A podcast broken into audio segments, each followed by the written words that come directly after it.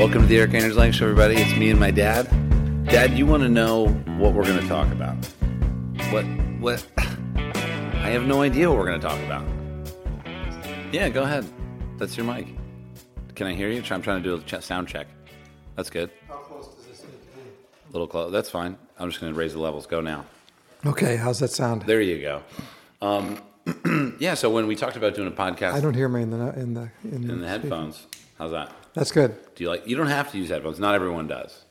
Yeah, I, my voice sounds pretty loud. Is it? I mean, is it is it louder than mine? uh, We're getting the levels checked. Everybody, hang on a second. All right, we're back. We got the levels all checked up. How you doing, Dad? my level sounds good. Yeah. yeah. So, Cool. how, how you doing? I'm doing good. Yeah.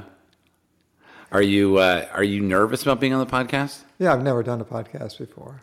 Um, you know, not many people have actually. Oh, okay, then I'm in the majority. I, before I had ever done a podcast, I too had never been on a podcast before. um, well, we're here in uh, Georgia at your house, and um, you know, you moved here when I was thirty. Is that right? No, twenty-eight.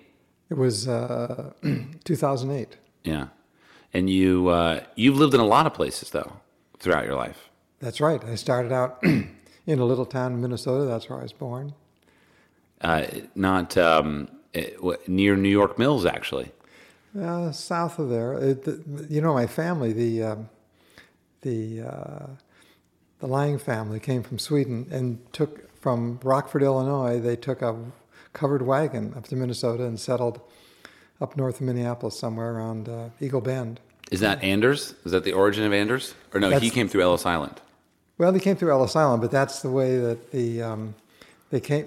They came from southern Sweden, and they took a boat to England, and they took a boat to. We had to go through Ellis Island in those days in the 1880s or so. And that was where the family name was changed. I don't know. No, actually, I think it was changed when uh, Anders went into the army in Sweden, and uh, his name before that was Holmquist or something like that. Anders Holmquist. yeah, and there was too many Holmquist in the army, so they decided. Holmquist in Sweden is like Smith in America. Yeah, yeah, yeah. And it, also in Sweden, the the last name is not uh, any doesn't have any lasting significance. So you can change your last name. It's not like a because you know the, the origin is uh, if you're John um, and you're uh, Sven's son, you're John Svensson. and it just keeps going like that. I like the simplicity of it. I really do. They still do that in Iceland. They still have names Yes. like that in Iceland. Yeah. So, uh, so Anders Holmquist uh, joins the army, joins the Swedish army, which is, as we know, well, no, Swiss is neutral. Yeah. So Swedish, he's he's got someone to fight. Is he, who's he fighting? Actually, I think there was a peacetime there, so that the, the Swedish army was just a bunch of uh, people that lived. I think if you joined the Swedish army, you got enough money for a house and for a family, and you were just um, stationed to live in a community. And if they ever needed to mobilize the army, you were there ready to go. Yeah, you basically had to stay relatively fit, which is not hard for Swedes. They're a very Yeah. fit crew. Yeah, yeah. So Anders Holmquist becomes He in the army. They said, "Hey, you're tall, so um, we should change your name to Lang," which in Swedish probably had a little zero above the A, Oh. and um, then it's pronounced long, and uh, it means tall, like it does in German and all these other. Uh, how, how tall do you think Anders was? It's a good question. Swedes are pretty tall. They're oh, they're huge. Well, I mean, six feet back in those days is probably about what he was. Yeah. Right. Yeah, maybe so. Maybe he was relatively tall at the time. Yeah, they must have to give him a name. You're you're Anders Tall now, so And what does Anders mean? Do you know what that means? that I don't know. I think I remember looking it up once, and it meant different. Well, that would be fitting. That's what I thought. I think I, I could be wrong. Um, so Anders, uh, and, and then he's in the military, and then he comes to America. He's the first one. Well, actually, of his family, his older sons came first. The uh, in those days in Sweden, there was kind of a um, almost a, a, a, real drought. It was hard to make a living on the farm, and um, uh, economic changes, and so it was a lot of Swedes emigrated to America in the late 1800s. And so first the oldest son went, and then by the time Anders came, uh, and my grandfather was a young boy then. Anders was like 50. He was ready pretty much to retire from the army. So he and his wife and little uh, Frank, who was um, my grandfather's name, Frank Vernier, Frank Werner Lang. Werner was the name with the with the V. Yeah, with the V. And I think Because that's your the origin of your middle name. Vern. It Vern. got scrambled at Ellis Island. I think it was some. It was obviously even a name in Swedish, and so when they got to Ellis Island, it was like, it's they sounded like the the Swedish uh, chef on you know. They say, okay, you're you're Frank Werner. He's talking about the he's talking about the uh, anim- the character from the Muppets. Yeah, right. The chef. he was very good. I was a fan of Gonzo personally. Did you have a favorite Muppet character? Oh, I think I liked uh, well, Gonzo was cool, and of course Kermit. I like Kermit. Kermit, obviously. But the, my the lead- favorite, the my favorite, man. my favorite was the uh, was the uh, was the Swiss chef. Really, you connected mostly with the chef. Oh yeah, he was so cool. I just liked the way he would he would just he would just make nonsense sound. All right. You know what? Hang on a second. I'm gonna. I gotta pull up audio of this. Okay, so I have a video here. Th- This is for all of you. Uh, it's going to be audio, but for all of you that uh, either do not know what the Muppets are, which is possible, uh, but for those of you that do know that want a reminder, here is the Swedish chef from the Muppets.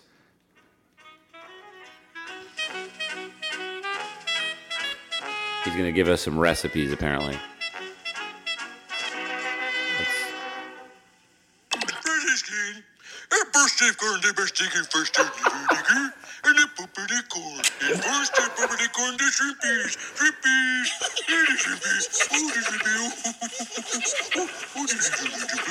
Okay, I think you get the idea.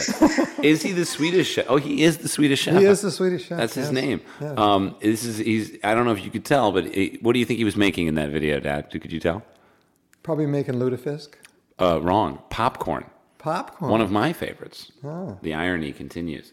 Um, so, what? Um, okay. So anyway, um, well, well, you know, there's a lot of family history here. Anyway, it roots back to Sweden. Um, I, I am grateful that you guys gave me a family name, at least in the middle name there, because I think that's important and valuable. You have family names. Mom does. Um, you know, I, it's funny how important family is. Yeah. You know. Yeah. And I think one of the coolest things that I've found, um, I don't know when the podcast is going to come out, but when I asked um, Patrick from National Customs, who I played Sweetens Cove with, I asked him to write a letter to golf, and um, he burst into tears because he um, realized in a moment that golf was his father, who passed away almost exactly a year ago. And, you know, I think, you know, it's cool to go through the heritage of, you know, where we're from genealogically and the family tree, which I know you, you, you spent quite a bit of time making a family tree uh, that didn't exist. Yeah, what happened was my uh, father's sister, my aunt, she really got into doing uh, genealogy. And so what I have is a very uh, thick loose leaf binder, a three ring binder that's an inch thick, all the data that she's recovered from uh, going to Sweden, getting information from Sweden. So she's got detailed information on the whole Lang family. So all I really did was read her source material. I didn't do much independently from that. Well, I guess I'm curious: is was was there any was it was it did it ever go beyond binary? Did it did it ever become an experience of? Did you ever gain any value or learning out of that experience? Well, I think, um, yeah, I, one thing I found from all this is that my, in terms of looking where my interests lie and where they might come from in the past. Your my- interest being explained for the people who don't Oh, know. oh, from I'm a um, I have a PhD in physics, but more than that, I just am interested in stuff, gadgets, making things, understanding things. It turns out you get paid more for doing physics than you do for just sitting in your basement making things. You you could be one of the most interested people I know. you know, and I feel like I've met a lot of people, but but you. A, a quick example for those listening. I don't know if I ever went over this on the podcast, but but you and I were at dinner in Florida, and I wanted to know. I w- I I I was curious why sometimes when you put a Coke in a glass of ice, it goes flat immediately, and we figured out the answer. yeah, and I've already forgotten, but uh, it had It has to do with the surface area of the ice and the uh, temperature of the beverage. that's right. So if the ice is really dry and the Coke is warm, then you will have a very flat Coke when it arrives at the meeting. But if you have wet ice and a cold soda, it's the perfect combination. So anyway, we found this out, scientifically proved through other people's research. But anyway, you you've always gone through life very fascinated. So so what did the family tree find you? Well, I think what the main thing it found me was all the things that my grandfather, who was the little boy who came with Anders. Uh, What- what was his name?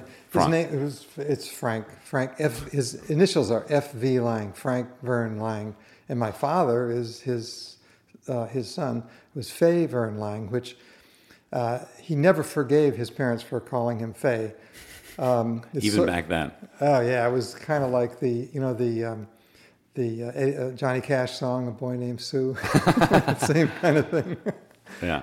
He said, but it made him be tough because uh, he was constantly getting teased because his name was Faye. So he became a football star in college because he wanted to prove how tough Really? he was. Yeah. Your dad was a football star. well, in a small college. See, I only I only have two memories of your dad. Uh, one was uh, in a trailer in Kerkhoven Oh yeah. with two hearing aids, and yeah, I just remember I was so young. I was Yeah. like single digit, seven, eight, not single digit handicap, but single digit age, and and um, and then the others I think is just made up of pictures and stories that I never was there for. Yeah. The one picture you probably liked a lot is this picture of him as a naval officer in World War II. I had a I pretty- took I had that picture. It's a very impressive picture. It was a black and white photo that was painted. Yeah. And he had rosy Yeah. cheeks, kind of, you know, and a perfectly fit. Uh, what, what what branch was he in?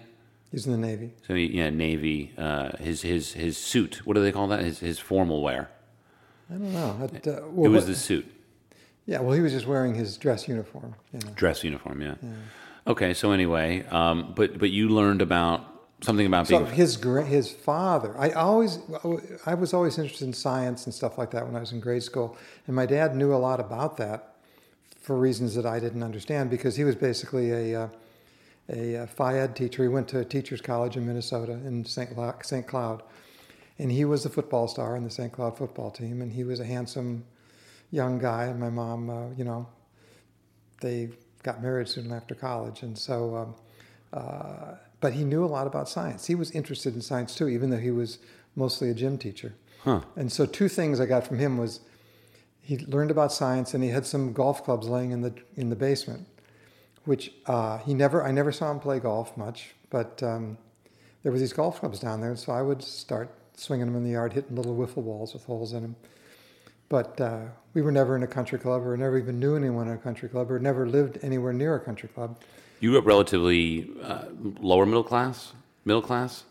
It's yeah, sort of. Um, my dad worked for um, Ford Motor Company, and he spent his time going around trying to convince dealers to sell more cars. And uh, You, uh, I guess the best way to describe is your upbringing financially is you were up and down. yeah, yeah, because we did things like uh, my dad really wanted after giving the uh, hassling dealers to sell more cars. He wanted to be a dealer himself, so we had a chance to do that. We moved to a little town of LaMoure, North Dakota. L A M O U R. E. Langs LaMoure. Oh, with an E at the end. Oh yeah, and that- that's Langs the, LaMoure. we have these little signs, Langs LaMoure. That was the garage name, the name of the Ford dealership. The uh, the sign he's referring to is if you've ever seen the badge on an old car that's sort of made out of chromed metal that all the letters are stuck together with a line on the bottom and it's kind of italicized. That was the name of the dealership. Yeah. And they would put that on the car to further advertise. That's right. That's right. It's a cool sign. We have one, and I think um, your uh, um, um, Bob had one. Yeah. Your brother. Yeah. I think I still have one out in the shop. It's got it's an old mailbox, a metal mailbox I made in ninth grade metal shop, and it's got uh, a Langs LaMoure thing stuck to the top of it. right. So, and then this is remember the story about your, um, you know, things going upside down for your dad, and then coming home and finding out that uh, some some items of yours had been sold, or was that was that? Oh yeah, that was that was actually interesting. My uh, my uh, my mom's father in, in Minnesota, Kerkhoven. He, I had, an, well, my dad had uh, when we we sold the garage after three years of being in this garage. There was crop failures and other kind of nasty things going on, so he had to close the business down. And there was one thing left that he gave me for all the effort of working there, which was an old Model A. Um, Model A Ford, which is a 1929, 28 Ford or something like that. How does the. Model A look different from the Model T? Uh, the Model T looks like uh, what you would have if you took a horse away from a horse and buggy. The Model A looks a bit like a car. Okay, good, because you turned it into a hot rod. Yeah, well, I would no, I would have. I would have been nice to do that, but that's what happened. I put it in my grandpa's garage in Kerkhoven, and uh, years later we came back and it was gone. He said, "Oh, this guy came around and he he wanted to clean my garage out. I wanted to clean my garage out, and he he offered me like five hundred bucks for that old Model A, so I, I sold it. I mean, I would be pretty pissed. Yeah, well, he was a lovable old cod- codger. Was he? Yeah, he, he really loved golf. He was a cool guy. He loved golf. He had, there was a little golf course outside of town in, in Kerkhoven, and he played golf a lot. He was a politician. He was a county commissioner in the in the Swift County. So And what did he go by? Jan? no, he his name was. Oh, this uh, is your mom's dad. His, but he was also Swedish. Interesting. His he's Egerstrom, Oh, yes, yes, yes. which means he's from the farm of Eger Holt, and that means the woods by the Eger or something like that. And but yeah, both fathers, my mom's father and my dad's father, both came from Sweden in the 1880s. Fascinating. Yeah, the Lang side. Uh, Got to get back to you asking about Frank. Frank, Yes, I'm my sorry. grandfather. He was a Ford mechanic. Okay. He um, and I still out in my shop have a perpetual motion machine he made, uh, which is a made out of uh, old pieces of a, a car. And it's basically it spins around with weights, and the weights as they go over the top, there's a little cam that pushes the weight farther out, so it falls down. And so, in principle, it would keep going forever if you. But if you ever took physics and understood the laws of thermodynamics, you would understand that it's impossible for that to ever work. So he never knew physics, but he was trying. He was trying to. He had some clever ideas. He was curious enough to maybe in a different life understand a lot about physics. Yeah, he was. He was a mechanical genius. He could just make things. And then, after a time when he, he started up a little movie theater, he ran a movie theater, and then he. He was uh, into movies and golf. yeah, movies and golf. I can Mo- relate. Yeah, right, right, right. I didn't know that. Yeah, yeah. He, he well, he was showing movies. He wasn't making them, but But still. he, but he was in.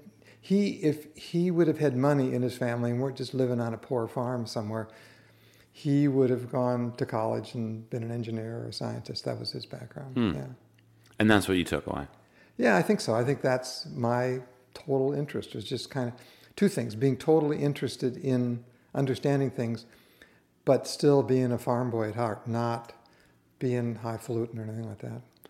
Yeah, we never really had that going for us. Our family was not highfalutin. We had that. We had that going for us. Yeah, yeah. You know, even um, uh, even last night, you know, when uh, when we were looking at the bowls that you've turned over here, you know, like there's there's all these there's all these bowls that you've made with the lathe in the garage, Yeah. and um, you know, I think one of the things I've learned from you the most is um, it's not really about you or me, right? You know what I mean? Like, because because you know we're, we're we're we're looking at all these bowls, and you're quick to point out, oh, but I didn't make that one. You know what I mean? I didn't. This is someone else's, and this is why this is interesting. And it's not so much a you know, it's never really like look what I did. It's more like look what I'm interested in. I'm interested in all of these bowls. That's really true. Yes, and and um, I think that comes from, well, however, the, maybe it's a Swedish thing, or maybe it's just the way specifically, you know, the family was.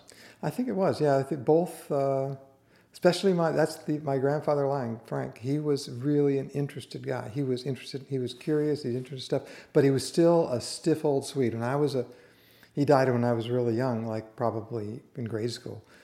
But he was uh, not the kind of guy that would sit you on your lap and bounce you around. Uh, My uh, mom's dad was that way. He would bounce you around, and he had this. Um, he would always sing this little song. I remember that Christmas comes but once a year, and I'm going to buy myself a monkey. I mean, you know, That's what. That's if you got the money, you know, Well, he didn't have enough money for a monkey, but he always. Curious George, maybe a book. I like Curious George. Yeah, it was cool. It reminded me of my grandpa who was going to buy a monkey. yeah. Um, yeah. So so then, um, you know, your introduction to golf doesn't start in uh, in any type of program or any type of uh, social scene, right? It, it continues with the other things in your life. It's just a fascination, right? Well, that's right. I found these golf clubs in the basement when we were growing when I was in Fargo, and I said, "Hmm, what are these?" And my dad knew enough about golf because he was a Ed major in college. He was teaching all sports, so he knew golf and baseball and football and all kind of stuff. He wasn't really a big golfer, but he he uh, he showed me enough about how to do it. I don't recall having lessons at all, but he might have showed me a little bit how to how to swing the club. So, Right. Uh, And this is at what age? this is probably grade school. Grade school, so um, late 50s? Uh, no, early fifties. Early 50s. Okay. before Arnold Palmer and all that kind of stuff. So you, we didn't even have a TV, so there wasn't golf on TV anyways. Huh. So, so And golf isn't much to listen to on the radio. So. um, and th- but they had um, they had art. I mean, how did you learn about golf aside from the swing? Was there any golf media that you could consume, like articles or magazines? No. They No, don't have that in nothing. There was nothing. the one thing I did, which was cool, was that sometime when I was in grade school, they had a, an amateur tournament, which was uh, big enough to attract people with a Southern accent. So that Hmm. means they came from at least as far as Southern Illinois.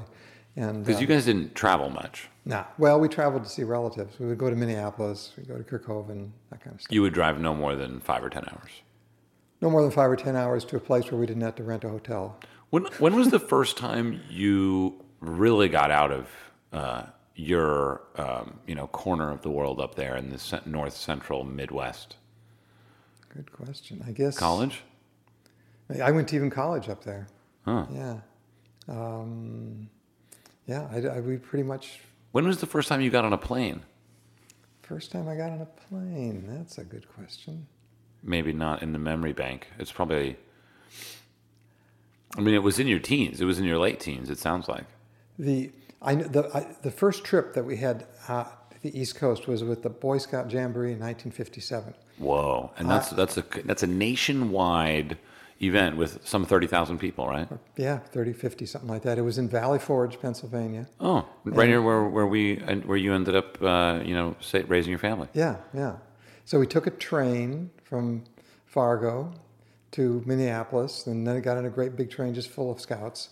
Going, we stopped at Niagara Falls, stopped in Chicago on the way, and saw the uh, big art, a big uh, museum in Chicago. And are you wearing your Boy Scout uniform the entire time? Probably, I think it's the only clothes, we, only clothes we took with us. Amazing. And then we got to Val- went to went to New York City, saw the Statue of Liberty, went to Pennsylvania, saw the Liberty Bell, went to Washington D.C. and saw all that kind of stuff. And then we went to the Valley Forge place and uh, uh, were there for ten week to ten days, camping out with fifty thousand other boys. And the um, I think President Eisenhower came and talked Whoa. to the place. Yeah, it was really cool. It was really the Scout Jamborees in the mid-century were really, really a big deal. Yeah, I remember I never got to go, but I wanted to Yeah, as, as a. Boy Scout. Yeah. But um, okay, so back to the golf. So you, um, so you you get you get a homemade swing from Dad, Yeah. and um, and then you know you you kind of what what happens then? I mean, you, you don't really play much. No, I don't play much. In fact, I never played on a golf course until I don't know when. The first time I was on a real golf course was in Fargo. I was a caddy. That there was an amateur golf tournament that um, you know brought people in from not, out more than just Minnesota and North Dakota. It was maybe a, a regional amateur or something like that. And they were advertising they wanted caddies up there, and, obvi- and since they didn't, they just wanted caddies to carry bags. They didn't need to know anything about golf.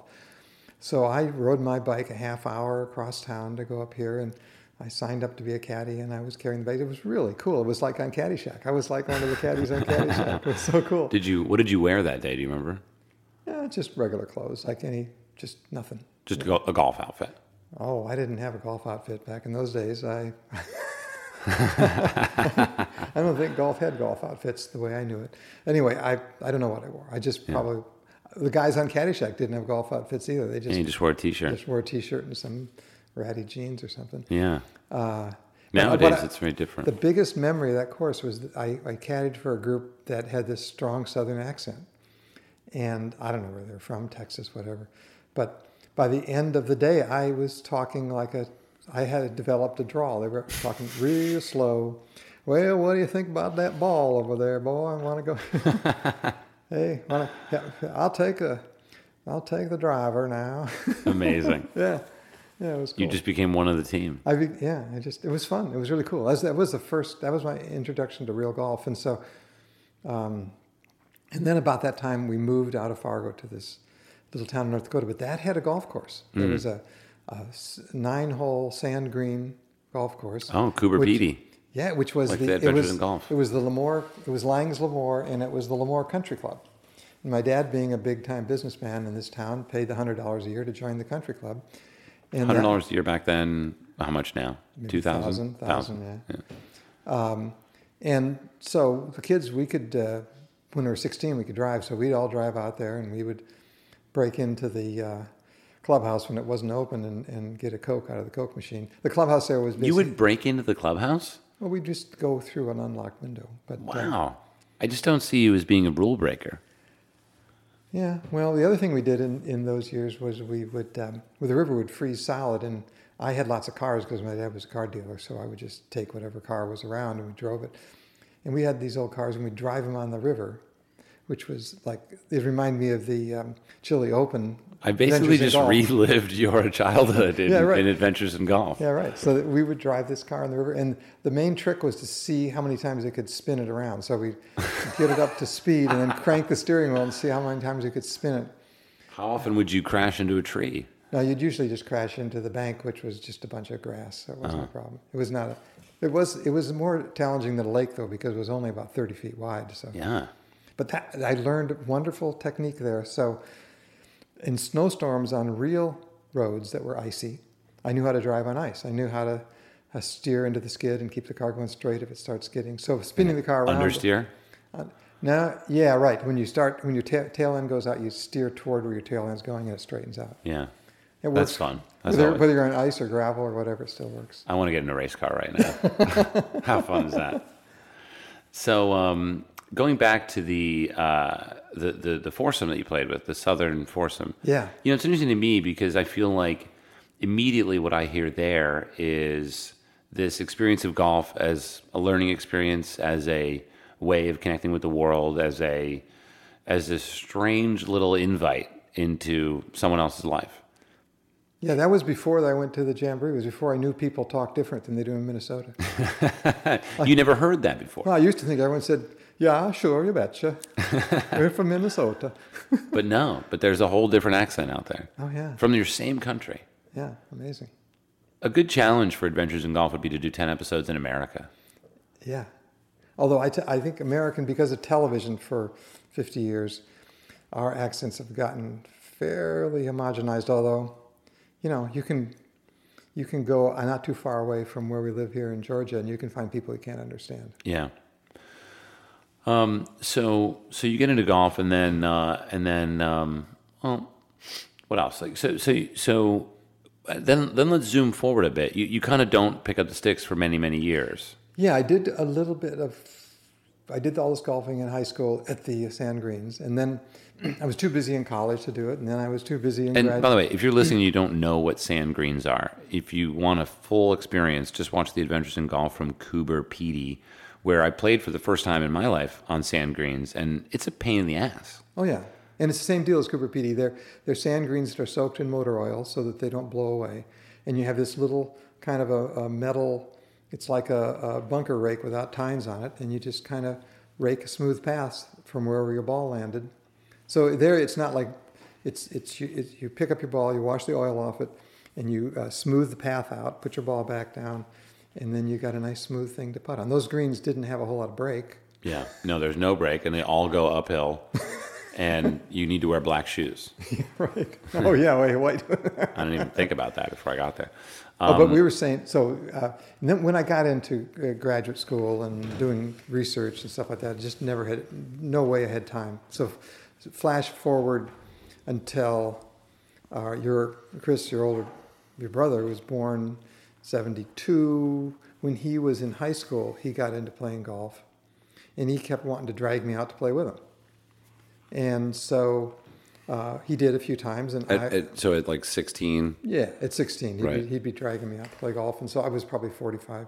Hmm. And um, uh, so then what happened was mom and I decided, hey, you know, we should learn how. After a few years of going out every Father's Day and playing golf, and um, every, I remember one time though, it's, those wonderful shots you get. Every once in a while, you hit a great shot. Yeah. And playing with him once, I actually holed out from a greenside bunker, and that was made my day. That was so cool. Oh, that's great.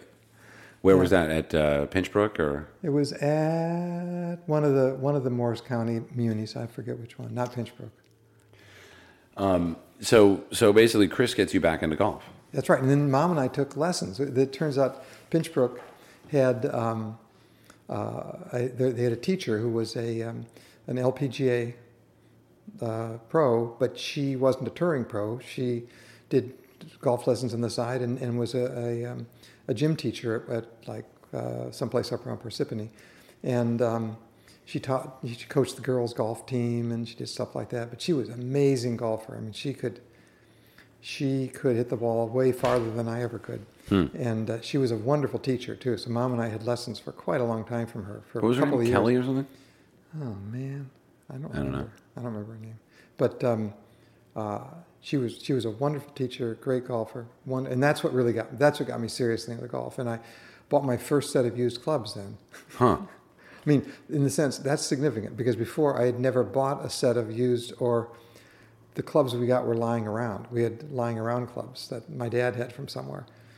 And so then I bought the used. I got a set of used Callaways, and we. Uh, I got serious. I, I was probably at my best ever as a golfer in those years, taking those lessons and playing in the Muni. I was really good. I could, I could hit some good shots. It's all about practice. I mean, you can still hit great shots, Dad. we're gonna we're gonna play tomorrow. I'm really excited. I mean, I back in those days, to show you where I am now, I could easily hit a 150 yard par three to the middle of the green every time. Yeah.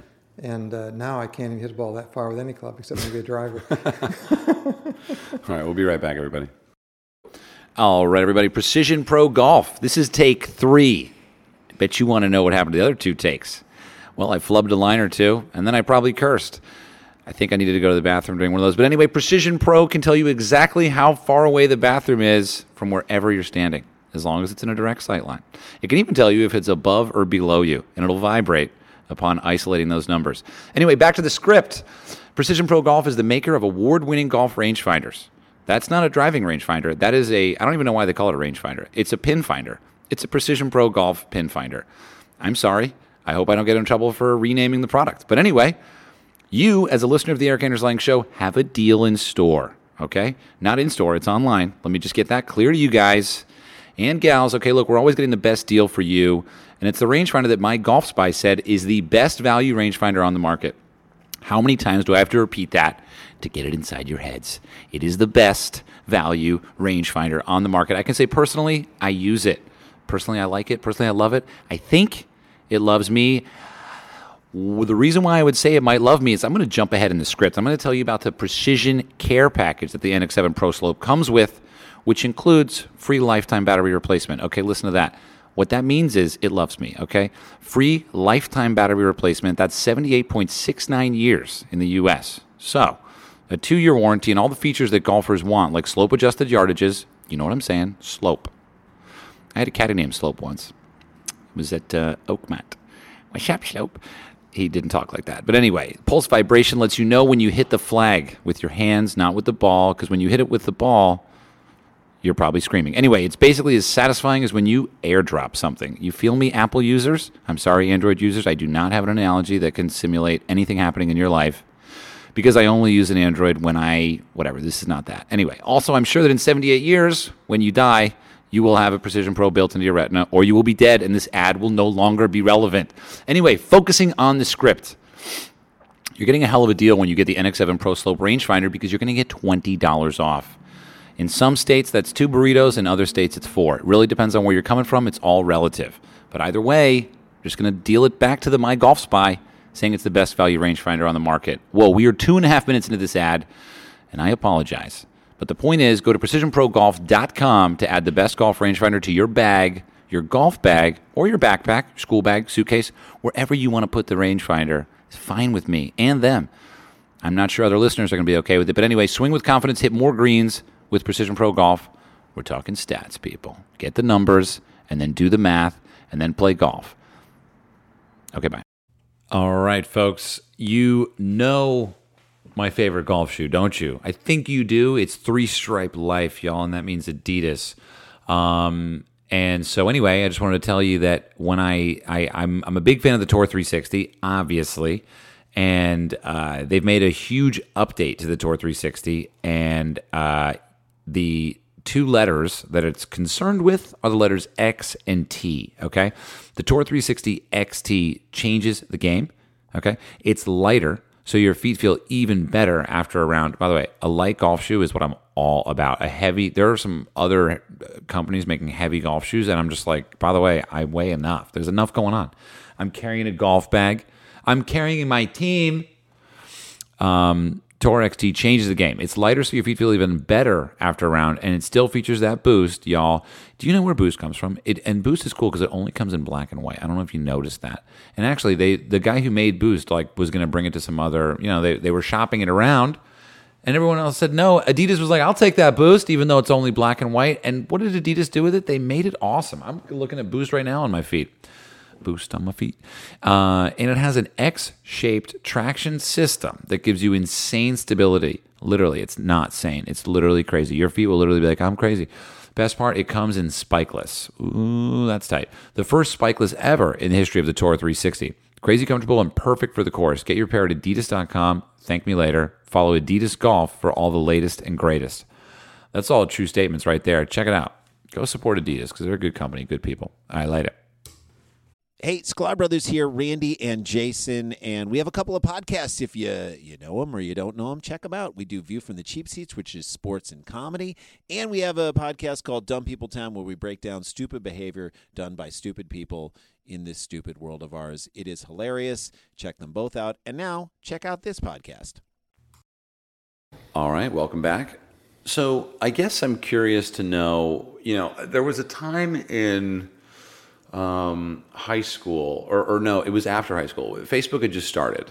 You know, I was lucky enough to grow up in a time where, you know, we were talking about photography last night. You were really into photography. Right, right. We were talking about film and, you know, how nowadays there's no film cameras. And I feel lucky to have grown up with film and to grown up without Facebook. And we had a landline phone that, you know, um, had its own number so I could make my own calls, right? It was pretty luxurious at the time, I remember.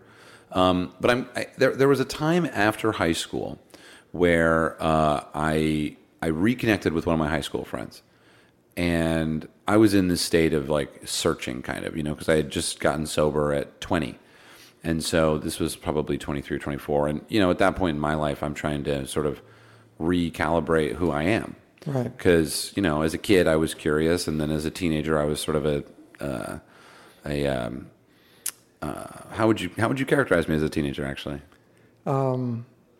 I guess you were what they say in um, Al-Anon is a, a pretty much of a manipulator Really? in the sense that you were real charming and you made it look like you were doing everything good, except there was evidence um, occasionally that you didn't hide that indicated you weren't doing things uh, the way parents wanted to have them done. I was just going to say troublemaker, which sounds a lot more innocent, but Yeah. Well, no, I think no, manipulator is pretty the- bad. I'm talking about no, no, no. The troublemaker part is is uh, the way things went in school. You were just a normal, healthy troublemaker, and not really a troublemaker. You were a um, someone who wasn't going to just kowtow to uh, authority for the sake of kowtowing to authority.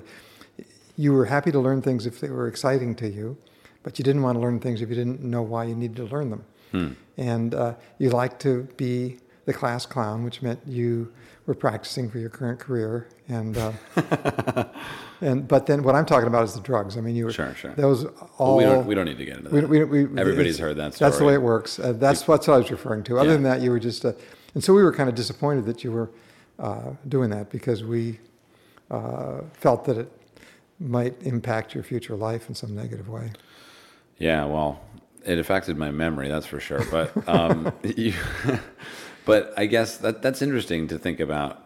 Eh, What I was going to say is going through this period of high school, the big changes, um, a lot of drug use, and then kind of getting sober and really looking back at who I was. My flash undone.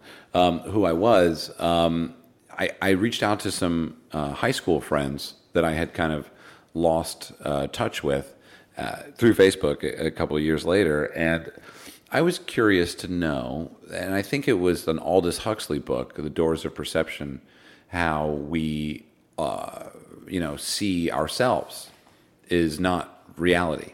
Oh, that's interesting. Yeah. And so I reached out to some old friends, and I remember saying, "Can you just help me? Can you just tell me some memories that you have of, of our time together, or of, of, of, of how you saw me, or that define me?" Because I was always very unclear on who I was, and now at 38, I feel very clear.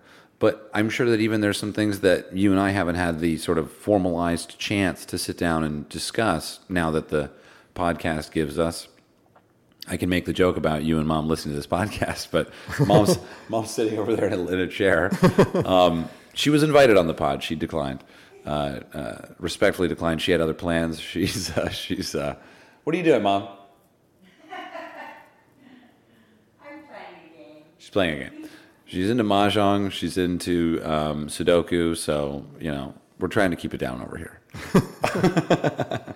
but um, but but I'm curious to know if there are any uh, stories that kind of you know uh, you you think of uh, yeah, about. it's actually, I think I should. Mom's a good one. At, is a better one at remembering stories. We should uh, try and get her back in. I got to call her agent. I got to call Yeah, her agent. She's But um, I what I remember is all of your um, attempts to do the um, uh, fashion photography, which was going on. Um, I remember when you were when we first bought our apartment in New York, and you were in there, and, and try, you wanted to do some fashion shoots on the on the stairway going down to the service entrance, and you had all this. The the new super was giving you a hard time with. Uh, um, not wanting you to do it and stuff like that. And you would do things like you'd you'd borrow my credit card and go buy a bunch of clothes for the fashion shoot, and then take them back after you were done and get a credit on the credit card. And uh, I feel like you have these memories because they were stressful to you. they, they were what it was was um, yeah they were stressful because I could start my little head was spinning around with all the ways this could go wrong, but it turns out it never did. I never had a ten thousand dollar clothing bill I had to pay for, and we um, did put a lot of money on that card. Yeah, I know. We did. and um, uh, you know, so it was always about. I was, I was um, so happy that you were on to something that you enjoyed, that was fun, and I wasn't sure how you were ever going to make it into a career, but I wasn't worried about that at that point because it was more important that you were doing something that that was fun that you could grow with, and and and uh, uh, it, it was clear, I think, both to me and you that the uh, industry was uh, sort of um, using young photographers to get their free editorial copy for their magazines because they would they'd say, "Oh, you get to do a photo shoot for us," and then of course we aren't going to pay you, but it'll give you exposure. Yeah, they, they still do that. Yeah. You, there's a lot of paddling before you actually catch a wave. yeah, yeah, that's right. It really is. Um, it, it was interesting to hear you just talk about high school um, in the sense of hard to um, hard to do hard, hard to hard to do the homework on subjects that I didn't find interesting. Did you experience that also because you are, you know, like I said in the beginning, you know, kind of um, eh, continually fascinated, and um, you know, it's it's very easy for me to work very hard at things that I find interesting or meaningful or that I'm curious about. Um, but but at the same time, it's it's almost impossible for me to do some tasks that are actually very simple, but that I just don't want to do. yeah, right, right. And so I think um, that's probably a little bit of difference. Maybe it's my Swedish background or something. There's something, or my, maybe it's my my um, you know uh, Protestant work ethic or something. There's something in my background that makes me do stuff even I don't want to do. Well, you and I had a very different upbringing. I mean, you you said to me at one point in my life, you said, "I grew up with the idea that I, uh, you know, that things aren't going to be all right." You know, your your father's attempts at different businesses made you feel like you needed to uh, sort that out, sort that part of your life out immediately, right? As far Well, as that's true. Yeah, right. I, I, I always, my dad was full of wonderful, grandiose plans. You know, we were going to build a new house in Fargo. We were going to do this. We were going to do that. All sorts of stuff we were going to do, and we never did any of it. Yeah. And the stuff we did do moving out to LaMoure was kind of a bad decision. Uh, he, he was kind of underfinanced as far as doing the business, and so he didn't really ever have enough money to make it work. So it wouldn't he was kind of on the hairy edge of failure all the time. But you basically, as the oldest of three boys, you basically said, "I'm out of here. I'm going to go to college, and I'm going to not live this way as an adult." I don't think I felt that way specifically, but I might have because I was thinking when I was a young kid, uh, we, we, we, we, we went to Kerkhoven all the time. We had this wonderful lake cottage. My grandpa, my mom's dad had this wonderful lake cottage on Green Lake.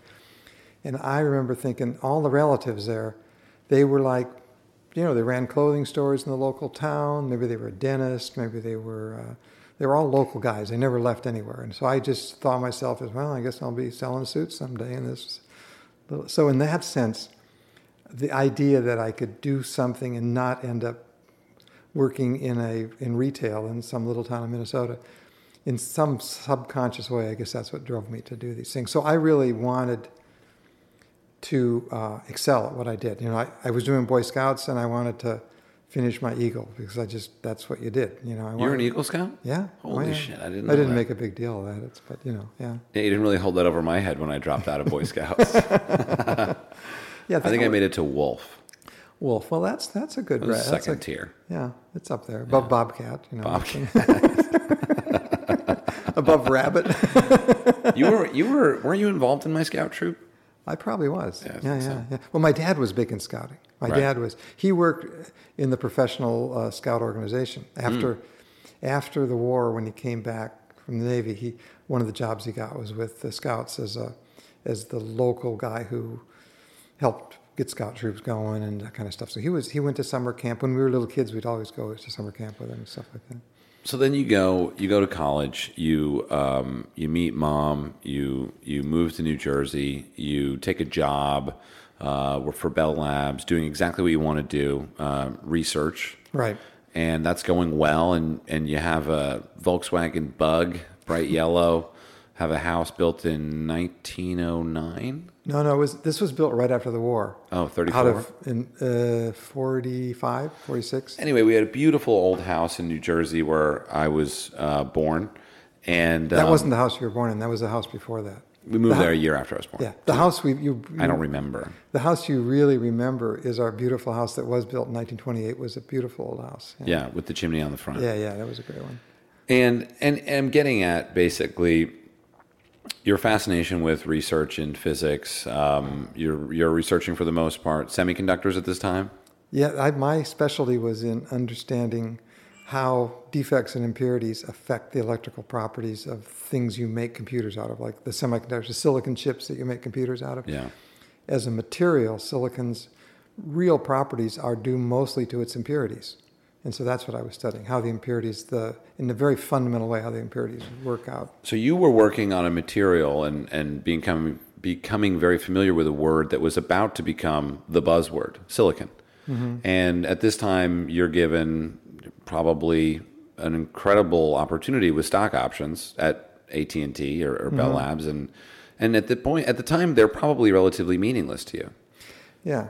What happened was I, I got promoted in from being just a researcher to a couple levels up where I was uh, an executive in charge of a big division doing research, and I wasn't doing research anymore, and that was not as much fun. It paid well, but it didn't. It wasn't much fun. What I'm kind of getting at is how my upbringing was so different from yours because you basically did what you wanted to do. You Yeah. loved it. You were fascinated by it. You had no problem. You, I don't ever remember you complaining about your job. That was not part of my childhood. Yeah, I remember when we, we had we had all these stock options, and when they got converted from AT and T stock options to Lucent stock options, we had like gazillion dollars sitting there in in, Hang in on, hang paper. You profit. people are going to not know what a gazillion dollars is. It's, you, uh, you had a you had a modest amount of money based on your salary that you then transferred into an apartment in Manhattan, basically, Right. We had enough mo- more money than I'd ever had before in my life. and it was a shocker to you. Yes. Although it, it turned out it was also paper money, and most of it disappeared in the crash of 2001 or so. So it, it didn't have any much lasting effect, except for the apartment we bought in New York. Right. and so I guess what I'm saying is is I saw a world of infinite possibility and a you know a, a- sort of a, a a safety in chance. Yeah. Right. And Yeah. and as well, even if you separate my upbringing from Chris and Cindy, who are eight and ten years older than me, or you know your others, my Yeah. my siblings, even they grew up with a very different upbringing than me because in that 10 years when i was learning how the world works i saw a world where you went to a job that fascinated you. You came home you helped me with my homework.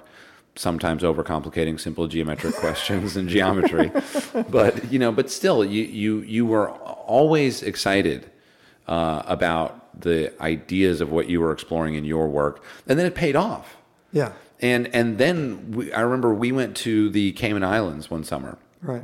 and it was just the three of us, me, you, mom, and and uh, you know, and and I think that for me is a perfect example of how different it was for Chris and Cindy versus me because they they never did that. They, No. You didn't have the money to do that. That's right. And they were at that time too old. They were already in college, Right. So they didn't get to go on this trip. So, so here I am. Uh, from a psychological perspective, I'm an only child. Actually, I don't. I Yeah, don't- that's we true. talked about that. Yeah, you were 10 years. So by the, when you were a little kid, they were all like in high school. Yeah. And then when you were in grade school, they were going to college. So they were closer to aunts and uncles or family friends in some way, Yeah. and and they weren't colleagues. Right. And it's been interesting actually in my adult life to try to turn them into colleagues. It's not the easiest thing. I mean, Yeah. just the experience is just so different of that. But but I'm kind of getting at this difference in my outlook on you know the world now as an adult and how it's like oh yeah I can you can go do that like just you just sort of point the boat in that direction and you end up there eventually. Yeah. Yeah. And I wonder, you know, it, it's actually interesting because we can now relate this back to Tom Cousins, who is um, the owner of East Lake Golf Club in, in Atlanta. And I don't know when this pod's going to come out or when that's going to come out, but to summarize it briefly, Tom basically spent some of his billions of dollars that he earned from uh, being a real estate developer in Atlanta to change the face of this small town outside of East Lake that was in complete disrepair. And and the impetus there that I real that I learned yesterday, and I had learned it before, but I forgot, was this idea of, well, if I grew up in this neighborhood, right? The slums without high poverty, high crime, father in prison, you know, not going to go to high school or college. If I grew up there, I wouldn't have a chance. Yeah. And that's why he changed all of that. And basically came in with these really revolutionary ideas as far as mixed income housing, uh, you know, education. And now they have a 100% high school graduation rate and a 100% college acceptance rate, which is absurd. I mean, It's amazing, yeah. I didn't, you know, Madison High School's record was dinged just because I was there, you know. But it, but anyway, it just sort of really brings me into this bigger picture of what makes us who we are, Yeah. and you know, in so many ways, the sacrifices that you have made potentially, if they don't feel like that, maybe that's a great way of looking at life for you. But you know, turned my life into something different. Yeah, I, I, uh, the, I didn't realize what we were doing to uh, be able to give you give you what you've got is an un, uh, a great self confidence and a great ability to go out and make things happen, make an adventure work for you. You know, and uh, um, I never could do that. I was always the scaredy cat. I was. You know, I perseverate about finding a place to park by our apartment in New York. it's like uh, it's a game. You know, it's terrible. I'll frequently call you and I'll say, I'll say, what are you doing? You say, I'm in the car waiting to park in Manhattan, listening to the podcast. Well, and, that, and, and that, that's two sides of that story. One is worrying about parking. The other is not wanting to pay five hundred dollars a month to park in a garage. hey, respect. Yeah, because I figured out that uh, that um, the amount of money I earn by not parking in the garage, by only sitting in the car for an hour and a half twice a week, corresponds to a huge income, tax free, effectively, because I wouldn't be doing anything anyway. Wait, wait. Did you do this on paper? Yeah, yeah, I can figure You, out. you wrote it out. It's a you huge- budgeted out the parking scheme. I'm making so much money by not parking in the garage. So, is there a Seinfeld episode that we can refer people to? There is, right? Oh There's- yeah, there's- yeah. This yeah.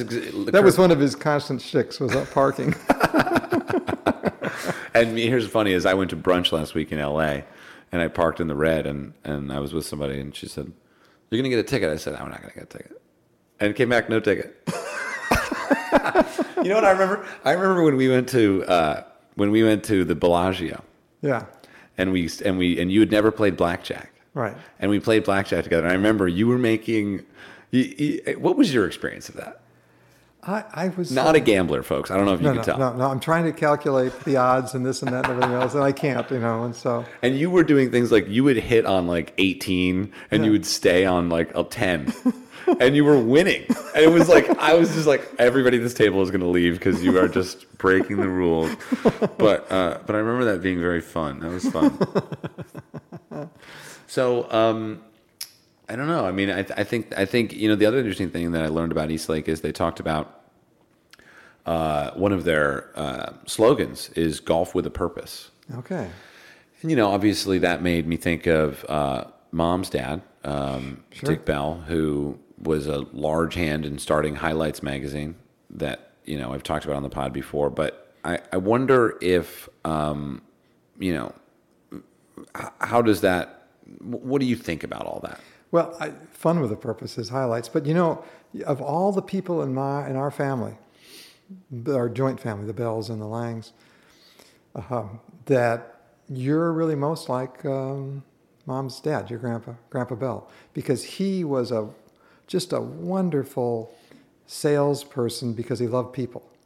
Uh, he um, he could make a friend anywhere. He could sell ice to the Eskimos. He just and, and he could not because he was um, a con man. He could because he could he seriously loved people and he could show them how what he was selling was really good for them and he what he was what he was charging for it was a fair price and um, uh, he was the guy it was his idea to have highlights put in doctors offices it was his idea to how to sell highlights and it, it, it made the magazine go from a little tiny family organization run by the myers family to a huge big uh, enterprise and he largely uh, did that as the business manager for the magazine It was interesting. I realized in that moment, maybe for the first time ever, is that I, I am a salesman.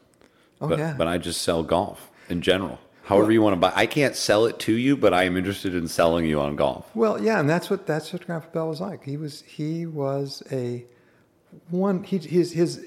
You immediately fell in love with him when you first talked to him. He was so friendly. He was so his presence just exuded acceptance and warmth. You know, and that's what you inherited from you. If I see that, Well, on some level, that was was that part of his um, spiritual beliefs. Religion was a part of his life. that's right. Before he went to work as a salesman, he was working in the church as a director of education, Christian education. Yeah, Oh, education. yeah. That's interesting.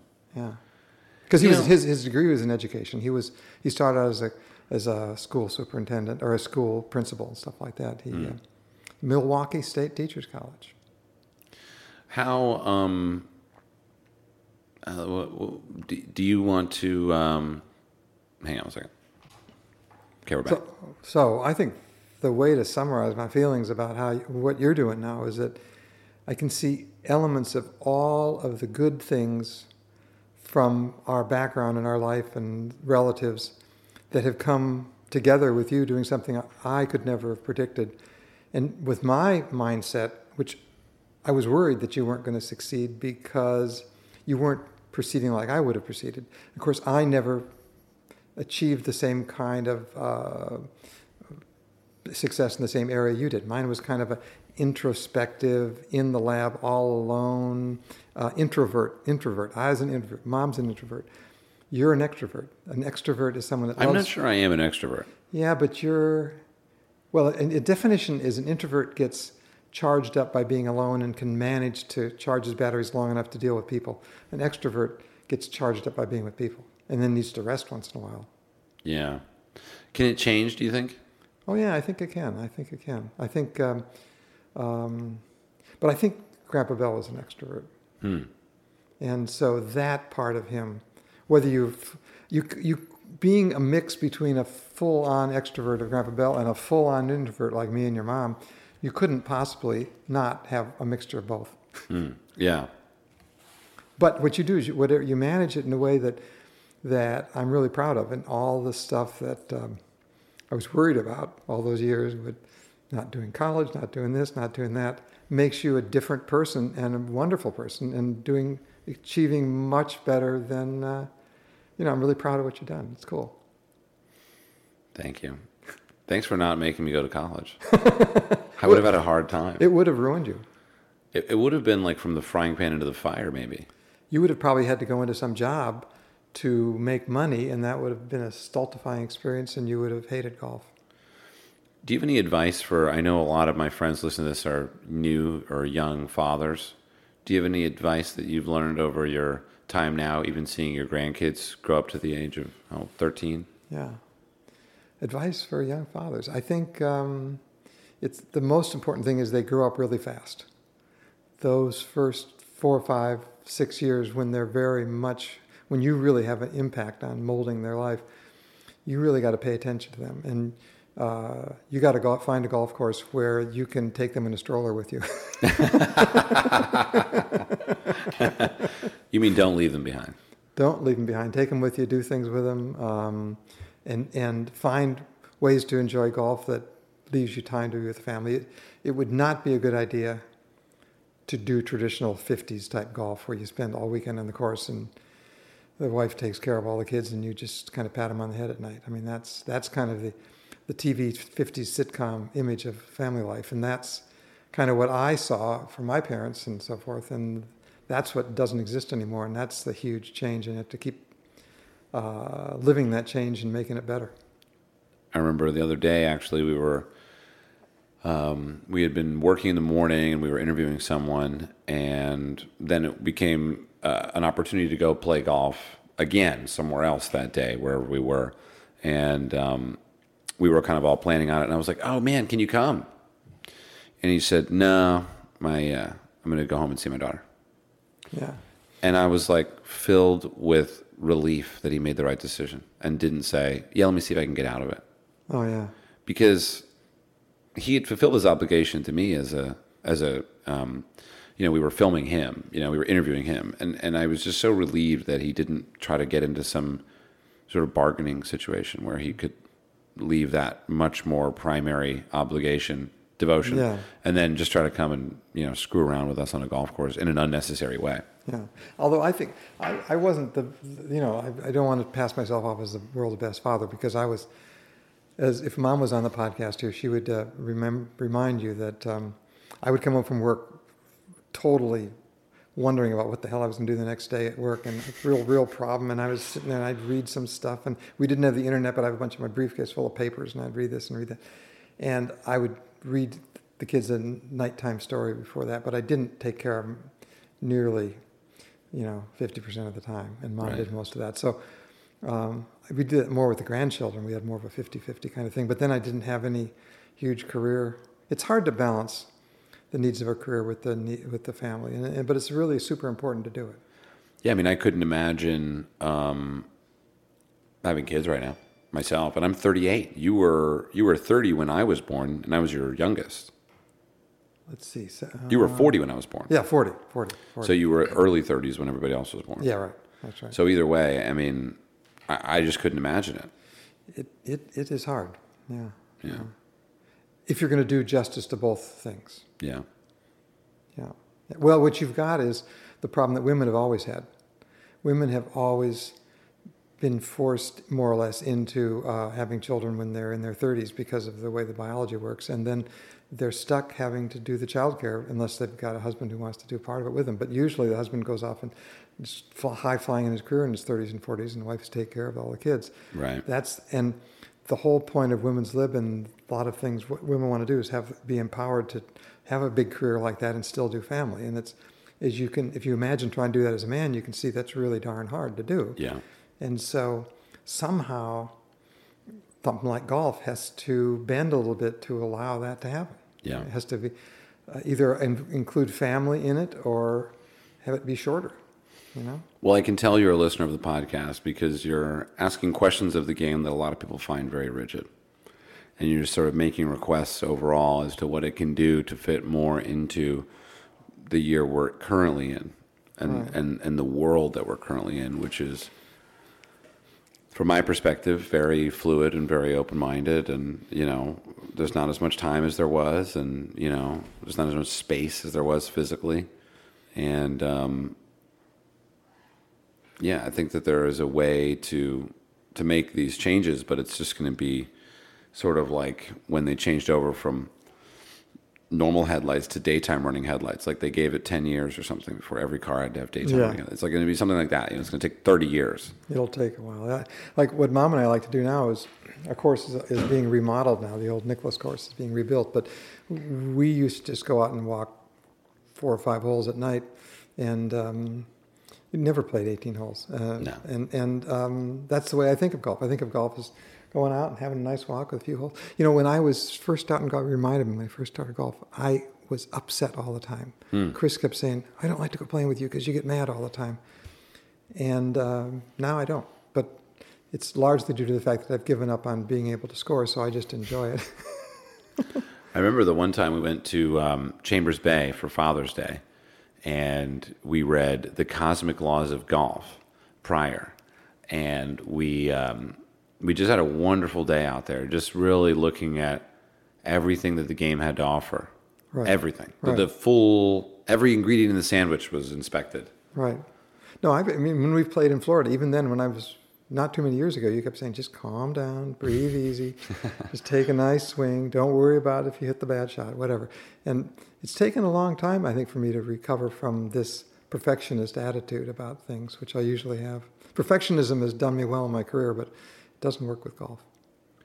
Well, maybe that's the yin and the yang of it. You know, you get Yeah. this opportunity to sort of live happily with a completely imperfect performance record on the golf course. Yeah. You know, and then you go into another, and that's I. I mean, you know, you never know. Like, you could hit a bad tee shot, and you just never know what's about to happen. Like, you could actually have the best shot of your life on the next shot. You just so the so the getting mad is sort of like optional. Yeah, right. It's not required. Well, and it's it's uh, really hard on your playing partners. They do not like that. Yeah, it's also very selfish. Yeah, when you put it that way. Yeah. I have my bouts. Thanks, Dad. I look forward to having you on again, and maybe we can put out some listener questions prior. Yeah, no, no, I'm, I've forgotten a lot of physics, so no physics questions. please. We spent the morning trying to understand. Well, we spent the morning with Dad explaining to me why hurricanes in the northern hemisphere spin clock, counterclockwise and in the southern hemisphere they spin clockwise. And we came to the answer, and then we even potentially may have come up with some new research. Uh, but but basically, if you're standing on the equator, you are always spinning at thousand miles an hour approximately, um, because you're on the you know the spinniest part of the Earth, if you will, the edge of the dreidel. Mm-hmm. Anyway, um, thank you so much for joining me, Dad, uh, and um, look forward to more. a lot of fun. Thanks.